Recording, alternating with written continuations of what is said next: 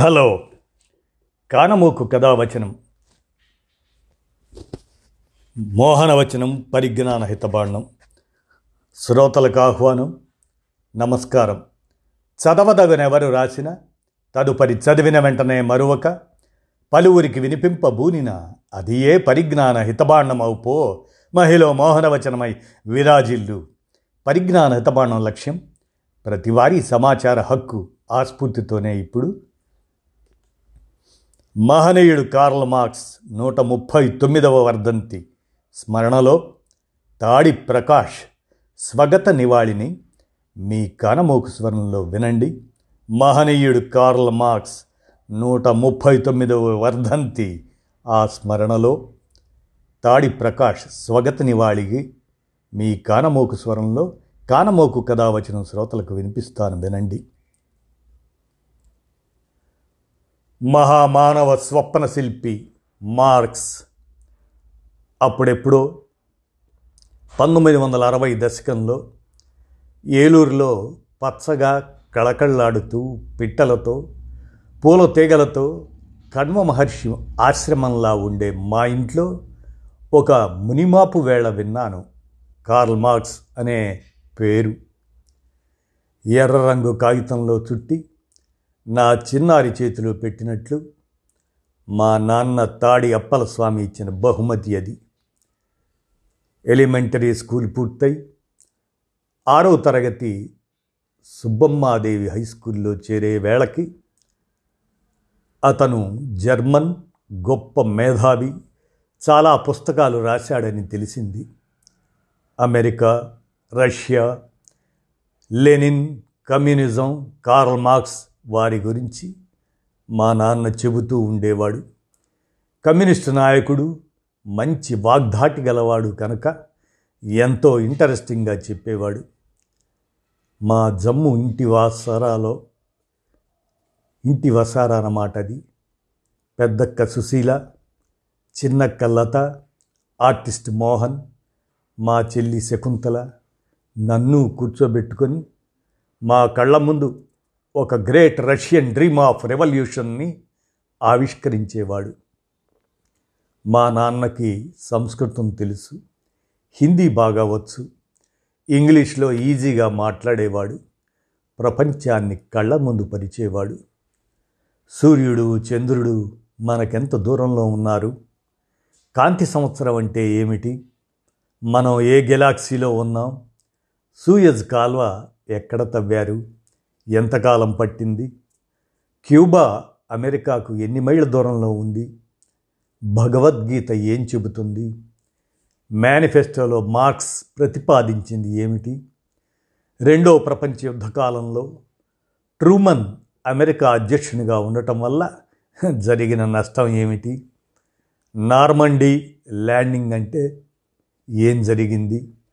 యాల్టా forts dam చర్చల ఫలితం ఏమిటి? కొమింటన్ అంటే ఎంఎన్ రాయ్ సప్లిమెంటరీ థీసిస్ ఎందుకు సబ్మిట్ చేశాడు? క్యాస్ట్రో మాట విని చేగువెరా బొలీవియా వెళ్ళకుండా ఉండాలి కదా. మొత్తం వియత్నాంని ఒక్క పిడికిలిగా హోచిమిన్ ఎలా నిలబెట్టాడు? సాంస్కృతిక విప్లవం పేరు మీద చైర్మన్ మావో చేసిన అరాచకాలు ఏమిటి? గాంధీజీలాగా భారతీయ ఆత్మని మన కమ్యూనిస్టులు ఎందుకు పట్టుకోలేకపోయారు? కూక్లక్స్ క్లాన్ ఏం చేస్తుంది? ఆర్ఎస్ఎస్ ఎజెండా ఏమిటి? మార్టిన్ లోదర్ కింగ్ని ఎందుకు చంపారు? మన బౌద్ధాన్ని మనమే ఎలా కోల్పోయాం? Jenny von Westphalen Karl మార్క్స్నే ఎందుకు ప్రేమించింది? ఏంగెల్స్ మార్క్స్కి ఎంత డబ్బు పంపేవాడు? మార్క్స్ రోజుకి ఎన్ని గంటలు చదివేవాడు? కులాన్ని అంబేద్కర్ని విస్మరించి కమ్యూనిస్టులు తమ గొయ్యిని బ్రిలియంట్గా ఎలా తవ్వుకున్నారు? కమ్యూనిస్ట్ మేనిఫెస్టోని స్మగుల్ చేసింది ఎవరు? గతి తర్కం చారిత్రక భౌతికవాదం అంటే ఏమిటి? హెగల్ ఏమని సూత్రీకరించాడు? సర్ప్లస్ వాల్యూ ప్రాధాన్యం ఏమిటి? దాన్ని డిస్కవర్ చేయటం ఎంత కీలకమైంది? క్యాపిటల్ రాయడానికి ఎంతకాలం పట్టింది? మొత్తం మార్క్స్ కాంట్రిబ్యూషనే నేను అండగా నిలిచాను అంతే అని చెప్పడంలో ఏంగెల్స్ నిబద్ధత ఎంత గొప్పది? త్యాగం నిజాయితీ ఔదార్యం కలిసిన ఏంగెల్స్ వ్యక్తిత్వం ఎలా ఉన్నతమైనది? మార్క్స్ ఏంగెల్స్ తెగువ మొండి ధైర్యం పోరాట పటిమ వల్ల మానవాళికి జరిగిన మహోపకారం ఏమిటి? ఇలాంటి సవాలక్ష విషయాల్ని మా నాన్న ప్రవాహంలా చెబుతూనే ఉండేవాడు. ఆ నాన్ స్టాప్ ఉపన్యాసాల వల్ల ఈ కార్మార్క్స్ అనే మహానాయకుడు అని నాకు అనిపిస్తూనే ఉంటుంది అంటూ తాడి ప్రకాష్ గారి స్వగతాన్ని కొనసాగిస్తూ మార్క్స్ గురించినటువంటి విశేషాలని ఆయన స్వగతంగా వినిపించి రచించినటువంటి రచనను మీ కానమోక స్వరంలో ఇక వినండి. అదే నూట ముప్పై తొమ్మిదవ వర్ధంతి సంస్మరణగా కార్ల మార్క్స్ మహనీయుడి గురించి విశేషాలను ఇక వినండి. మార్క్స్ లండన్లో బ్రిటిష్ లైబ్రరీకి దాన్ని మ్యూజియం అంటారు. పొద్దున్నే తాళాలు తీసే టైంకి వెళ్ళేవాడు. రాత్రి అక్కడి వాళ్ళు లైబ్రరీ మూసే టైం అయిందని చెప్పేదాకా మార్క్స్ కదిలేవాడు కాదు. చాలా పుస్తకాలు అలా చదువుతూ ఏళ్ళ తరబడి కూర్చోవడం వల్ల ఆయన నడుము కాళ్ళు దాదాపు చచ్చుబడిపోయాయి. అధ్యయనం అధ్యయనం నోట్స్ తీసుకోవటం పుస్తకాలు రాయటం జీవితాంతం ఇదే పని చేశాడు మార్క్స్. ఆయన భార్య జెన్నీ బహు అందగత్తె. జర్మన్ రాజకుటుంబానికి చెందిన రాణి లాంటిది ఆమె. చేతిలో చిల్లి గవ్వలేని మార్క్స్ని ఇష్టపడి జీవితాంతం ఆయనతోనే ఉంది. వాళ్ళకి ఏడుగురు పిల్లలు. పేదరికం వల్ల ఆసుపత్రులకి మందులకి డబ్బు లేక మార్క్స్ కొడుకులు ఇద్దరు చనిపోయారు. బ్రిటన్లో బట్టల మిల్లుల వ్యాపారి కొడుకైన ఫ్రెడరిక్ ఏంగిల్స్ మార్క్స్ మార్క్స్కి అవసరమైనప్పుడు కొంత డబ్బు పంపేవాడు. ఒకసారి ఐదారేళ్ళ వయసున్న మార్క్స్ అతని కొడుకు చనిపోయినప్పుడు మార్క్స్ కొడుక్కి ఐదారేళ్ళనమాట ఆ కొడుకు చనిపోయినప్పుడు అంత్యక్రియలకు డబ్బులు లేవు. అప్పుడు ఏంగిల్స్కి లేఖ రాస్తూ మళ్ళీ నిన్ను డబ్బు పంపమని అడిగే కంటే ఈ చేతి వేళ్ళు వెరగొట్టుకుంటే బావుణ్ణు అని మార్క్స్ బాధపడ్డారు. ఇలా ఎన్ని కష్టాలు వచ్చినా జర్మనీ మరికొన్ని దేశాలు మార్క్స్ని బహిష్కరించినా ఇళ్ళు మారడానికి తినడానికి డబ్బు చాలకపోయినా జెన్నీ ధైర్యంగా మార్క్స్కి అండగా నిలబడింది. ఆమె గనక లేకపోతే మార్క్స్ మనకి లేనట్టే అని మా నాన్న ఎన్నోసార్లు చెప్పాడు. అలా పదో క్లాస్ నాటికే పరమేశ్వరుడు జీసస్ కార్ల్ మార్క్స్ అనే ముగ్గురే ఈ ప్రపంచంలో గొప్పవాళ్ళని తెలుసుకోగలిగాను.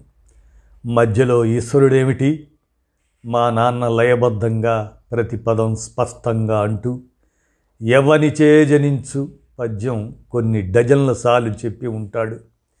కట్ చేస్తే ఇంటర్మీడియట్ విజయవాడ. తక్కువగా మాట్లాడే మోహన్ జనంతో కళకళలాడే విశాలాంధ్ర ఆఫీస్ బుక్ హౌస్లో మార్క్స్ జీవిత చరిత్ర పుస్తకం కొని చదివితే నిజంగానే మతిపోయింది. ఒక్క మనిషి ఒక జీవితకాలంలోనే అన్ని పనులు చేయడమా? పర్సెవరెన్స్ టెనాసిటీ ఇలాంటి మాటలు మార్క్స్ కృషి ముందు దూది పింజల్లా ఎగిరిపోతాయి మార్క్స్ చాలా సరదా మనిషి. ఈవినింగ్ పార్టీలు సిగరెట్లు జోకులు అప్పటి ఫిలాసఫర్లు అందరినీ చచ్చేటట్టు తిట్టడం వీపు పగిలేట్టు విమర్శ రాయడం పదునైన వాదనతో చెలరేగిపోవటం ఎంతో నిబద్ధతతో చేసేవాడు. మార్క్స్కి కవిత్వం తెలుసు. ఆరేడు భాషలు బాగా వచ్చు. గొప్ప సెన్స్ ఆఫ్ హ్యూమర్ ఉన్నవాడు. A spectator is haunting Europe. The spectator of communism అని మేనిఫెస్టోని మొదలుపెట్టాడంటే ఎంత హాస్య దృష్టి ఉండాలి. అది నూట యాభై సంవత్సరాల క్రితం. మార్క్సిజం ఒక సైన్స్ అదొక ఫిలాసఫీ. డాగ్మా కాదది. It's a guide to action. కాయకష్టం చేసే కార్మికులే పాలకులు కావాలన్నాడు మార్క్స్ అంటూ మార్క్సిజం గురించి పెద్ద కమ్యూనిస్టులు నాయకులు చెప్పిన ఉపన్యాసాలు ఏళ్ళ తరబడి విన్నాను.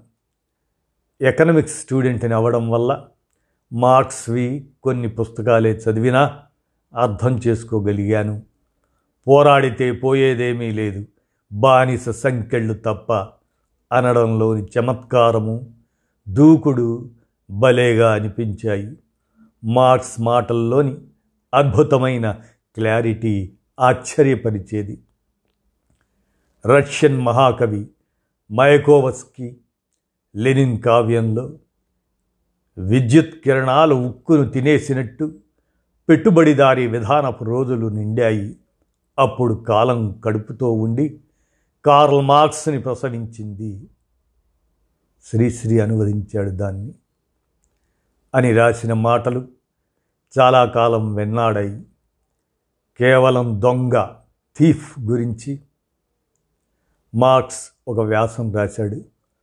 దొంగ అనే వాడి వల్ల మన సమాజానికి జరిగిన మేలేమిటో ఆయన వివరంగా చెప్పాడు. దొంగలు ఉండటం వల్ల దొంగతనం జరుగుతుందనే భయం వల్ల తాళం అవసరమైంది. అలా ఎన్నో రకాల తాళాల తయారీ మొదలైంది. గట్టిగా ఉండే ఇనుప షట్టర్లు వచ్చాయి. రకరకాల తలుపులు తాళాల ఉత్పత్తి పెరిగిపోయింది. ఇది లక్షల కోట్ల డాలర్ల వ్యాపారంగా మారింది. ఇదంతా దొంగ అనేవాడు సమాజానికి చేసిన సేవే కదా అంటాడు మార్క్స్. అలా పంతొమ్మిదవ శతాబ్దపు గొప్ప సిద్ధాంతవేత్త నాకు ఇరవై ఏళ్ళు వచ్చేసరికి ఒక ఐకాన్గా నిజమైన విజనరీగా మానవత్వపు మహోన్నత శిఖరంగా విశ్వమానవ విప్లవ సంగీతంగా నాలో సుడులు తిరుగుతూ ప్రవహించాడు.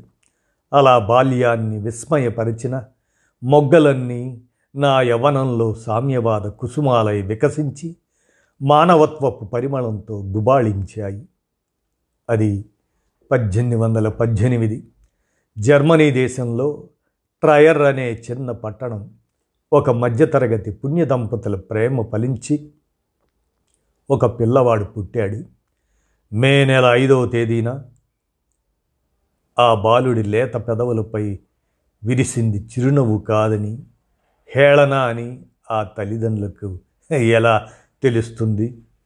పుట్టింది సాక్షాత్ శతసహస్ర బాహువుల సర్వాంతరయామి అని అది రాబోయే విప్లవ విశ్వరూప సాక్షాత్కారమని వాళ్ళకి ఎప్పుడు తెలియాలి? వాడికి ఇష్టంగా పెట్టుకున్న కార్ల్ మార్క్స్ అనే పేరు. ఈ లోకం ఉన్నంత వరకు కోటి కాంతుల తేజస్సుతో విశ్వమానవ పతాకమై అజేయంగా ఎగురుతుందని వాళ్ళకి ఎలా తెలుస్తుంది?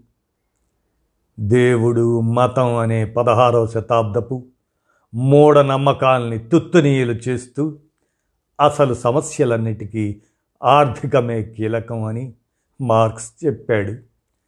సాక్ష్యాలు రుజువులు సమాజం ముందుంచాడు.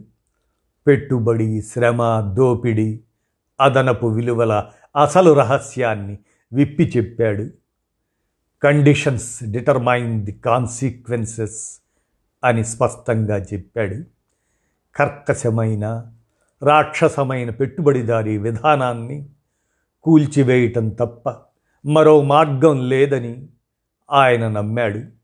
కార్మికులు అంతిమ విజయం సాధించడానికి ఒక ఆర్గనైజ్డ్ పార్టీ ఉండాలని దానికోసం ప్రజాశ్రేణుల్ని సమీకరించాలని పిలిపించాడు. అయితే కమ్యూనిస్టులకు హెచ్చరిక చేశాడు మార్క్స్. మీరు గనుక తెలివి తక్కువ వాళ్ళైతే మీకు పార్టీకి నష్టం జరుగుతుంది. మీరు బొత్తిగా తెలివిలేని వాళ్ళైతే దేశానికి నష్టం జరుగుతుంది. మీరు మరీ చచ్చు పుచ్చు దద్దమ్మలైతే మేం చచ్చి ఎక్కడున్నా ఆ అప్రదిష్ట నాకు ఏంగెల్స్కి చుట్టుకుంటుంది. మార్క్స్ భయపడినంత జరిగింది. ప్రపంచంలోని చాలా దేశాల్లో దద్దమ్మలే గద్దెలెక్కారు. మార్క్సిజానికి మత్స తెచ్చారు. ఎవ్రీబడీస్ రెస్పాన్సిబిలిటీ ఆఖరికి నో బడీస్ రెస్పాన్సిబిలిటీగా పరిణమించిన విషాదాన్ని మనం చూసాం కార్ల్ మార్క్స్ ఐడియాలజీకి కాలం చెల్లింది. విశిష్టమైన ప్రజాస్వామ్యము ఆధునిక పెట్టుబడిదారీ విధానము పరిడవిల్లుతున్న ఈ కాలంలో Karl Marx communism outdated socialism సఫా విప్లవం అని ఇక విసిగించకండి. అంటున్నారు. ఓకే మార్క్స్తో విభేదించండి. ఆయన సిద్ధాంతాన్ని రిజెక్ట్ చేయండి. వర్గ పోరాటము ఎర్ర జెండా పనికి మారినవని అనండి. అయితే అలా ఎగిరెగిరి పడ్డానికి ముందు మార్క్స్ని సీరియస్గా చదవండి. వీలైతే అధ్యయనం చేయండి. రెండే పుస్తకాలు ఈ భూమి మీద ఎక్కువగా అంటే కోట్ల కాపీలు అమ్ముడుపోయాయి. బైబుల్ రెండు కమ్యూనిస్ట్ మేనిఫెస్టో. హిట్లర్ రెచ్చిపోయిన జర్మనీలోనే చాలా ఏళ్ళుగా మార్క్స్ రచనలు విపరీతంగా ముడిపోతున్నాయి విలువలన్నీ మానవ సంబంధాలన్నీ కేవలం డబ్బు అనే బాటం లెస్ పిట్లో పడి గాఢాంధకారంలోకి జారిపోతున్నప్పుడు మార్క్స్ రెలవెంట్ అనిపిస్తాడేమో. పెట్టుబడిపై ఆయన చేసింది ఒక చారిత్రాత్మక యుద్ధం అని తెలిసొస్తుందేమో. ఒక గొప్ప గాయకుణ్ణి శాస్త్రవేత్తని ఆర్టిస్ట్ని అధ్యాపకుణ్ణి రచయితని కవిని నృత్య కళాకారుని సంపాదకుణ్ణి సంగీత విద్వాంసుణ్ణి సాంకేతిక నిపుణుణ్ణి రోజు కూలిగా కేవలం నెల జీతగాడిగా మార్చి దిగదార్చి వేసిన పెట్టుబడిదారీ వ్యవస్థని ఎలా ప్రేమించగలుగుతాం? మార్క్స్ని ఏంగిల్స్ని ఏ మొహం పెట్టుకొని కాదనగలం? మరికొన్ని వందల ఏళ్ళైనా మార్క్స్ నిగ్గు తేల్చిన నిజం నిలిచి వెలుగుతుంది. అది శాస్త్ర విజ్ఞానం గనుక అది సజీవమైన ఫిలాసఫీ గనుక అంటూ తాడి ప్రకాష్ గారు వారి స్వగత నివాళిగా మహనీయుడు కార్ల్ మార్క్స్ నూట ముప్పై తొమ్మిదవ వర్ధంతి స్మరణలో విరచిత అంశం ఆ తాడి ప్రకాష్ గారి స్వగత నివాళిని మీ కానమోకు కథ వచ్చిన శ్రోతలకు మీ కానమోకు స్వరంలో కార్ల మార్క్స్ నూట ముప్పై తొమ్మిదవ వర్ధంతి ఇరవై ఇరవై రెండు మార్చ్ పద్నాలుగున గుర్తు చేస్తూ వినిపించాను విన్నారుగా. ధన్యవాదాలు.